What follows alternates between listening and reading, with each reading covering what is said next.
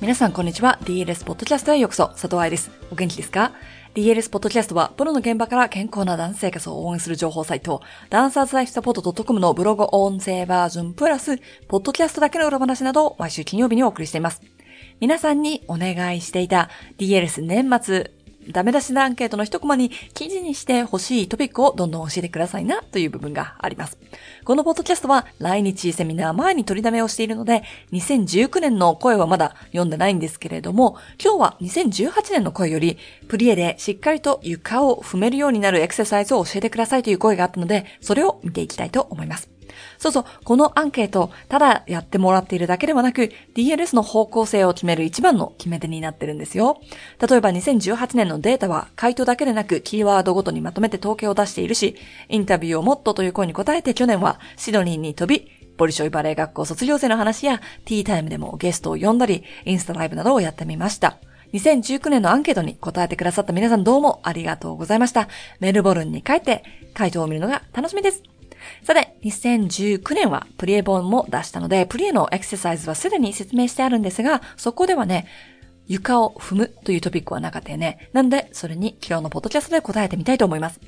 まず、床を踏む方法というのを書かなかった本にね、書かなかった理由は、床を使う、プリエを使うというのはあったとしても、床を踏むというのはバレエでは意味がないと私が思ってるからです。使う利用するというのは大事。だから本のタイトルもプリエ使えてますか？なんですよ。プリエは衝撃吸収だけでなく、ステップとステップをつなげる鎖だったりしますよね。だから、下に下がり、床を押した感覚を使って体を持ち上げるから連続ジャンプになるし、床を滑るように使うから滑らかな体重移動ができる。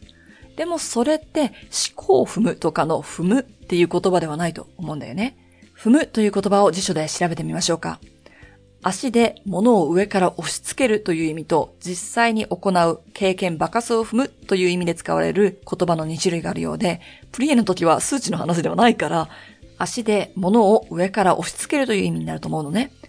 体重をかけて上から押さえるという意味だったら、プリエではないでしょう。だってギューってタバコの火を消すみたいとか、虫を踏み潰すみたいにっていうのかな。そういう形でプリエしないじゃない。大地を踏みしめて立つという言葉で踏ん張るみたいなのにも使われるけれども、それも微動だしない強さという感じ、踏ん張ってる感じになってしまい、プリエのような動き、使う、柔らかいとかそういうのではないんですよね。なんで言葉の意味を大事にしたいかというと、体の動きを考えるときにイメージするってとても大切だから。例えば、肩を強く持ち上げてというのと、肩をゆっくりと天井に持ち上げてっていうのだと、動きの質が変わりませんか？プリームを使って次の動きにつなげようというのと、踏みしめようっていうのだと違うでしょ？踏みしめるイコール下に下がる動きで終わるということ。プレイ本にも書いたけれど、下がる、上がるの両方向ができていないということだから、それって使えないよね。ということで、プリエで床を踏む方法は？と聞かれたら、どうして踏む必要がありますか？ということを自分で考えてみましょう。プリエの説明、踊りの中で使うとはどういうことか、そしてどうやって使えるようになるのかという部分はすでにプリエ本で100ページ以上にわたってご紹介していますのでそちらも読んでください。先生から床を踏みなさいと注意された場合は、それってどういう意味だろう？自分は何をしていたんだろうと考えてみて。例えば、プリエの時にかかとが持ち上がってしまってるから、先生に床を踏んでと言われたのであれば、先生が意図していることは床を踏むではなく、かかとを下ろすということ。それを何度も言っても聞かないからもしかしたら先生が床を踏んでと言い換えていたのであれば、自分が今直さなければいけないことも考えつきますよね。え？かかとが上がらないようにするにはどうしたらいいかですって？それもプリ本に書いてますのでそっちを読んでください。ということで、今週のポッドキャストはここまで。来週はまた、いつもの通りのブログピックアップに戻ろうと思いますが、毎月最後のポッドキャストでは皆さんからの質問にお答えしています。もちろんこの前いただいたアンケートの中にある質問だったりとか、今回みたいにね、コメントに対してポッドキャストを作ることもあるけれど、これ今聞きたいんですとか、今これすんごい悩んでますっていうのがありましたら、ぜひ、hello at dancersLifesupport.com にメールでポッドキャスト質問と明記して送ってください。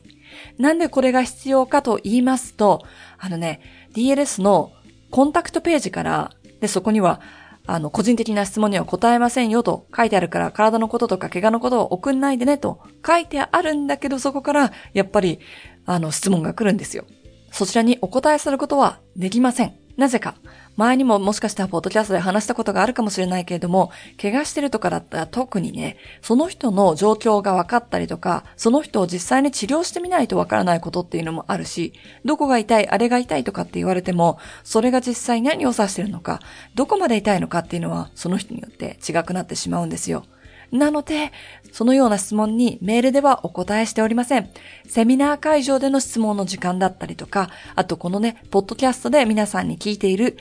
キーワードになっているのが、ポッドキャスト質問というの。ポッドキャストを聞いてる人しかそれが使えないので、それらの質問にはこうやってポッドキャストのエピソードでお答えしていきたいと思っております。ご了承ください。ということで、長くなっちゃいましたが、来週また金曜日にポッドキャストでお会いしましょう。ハッピーラーニング、佐藤愛でした。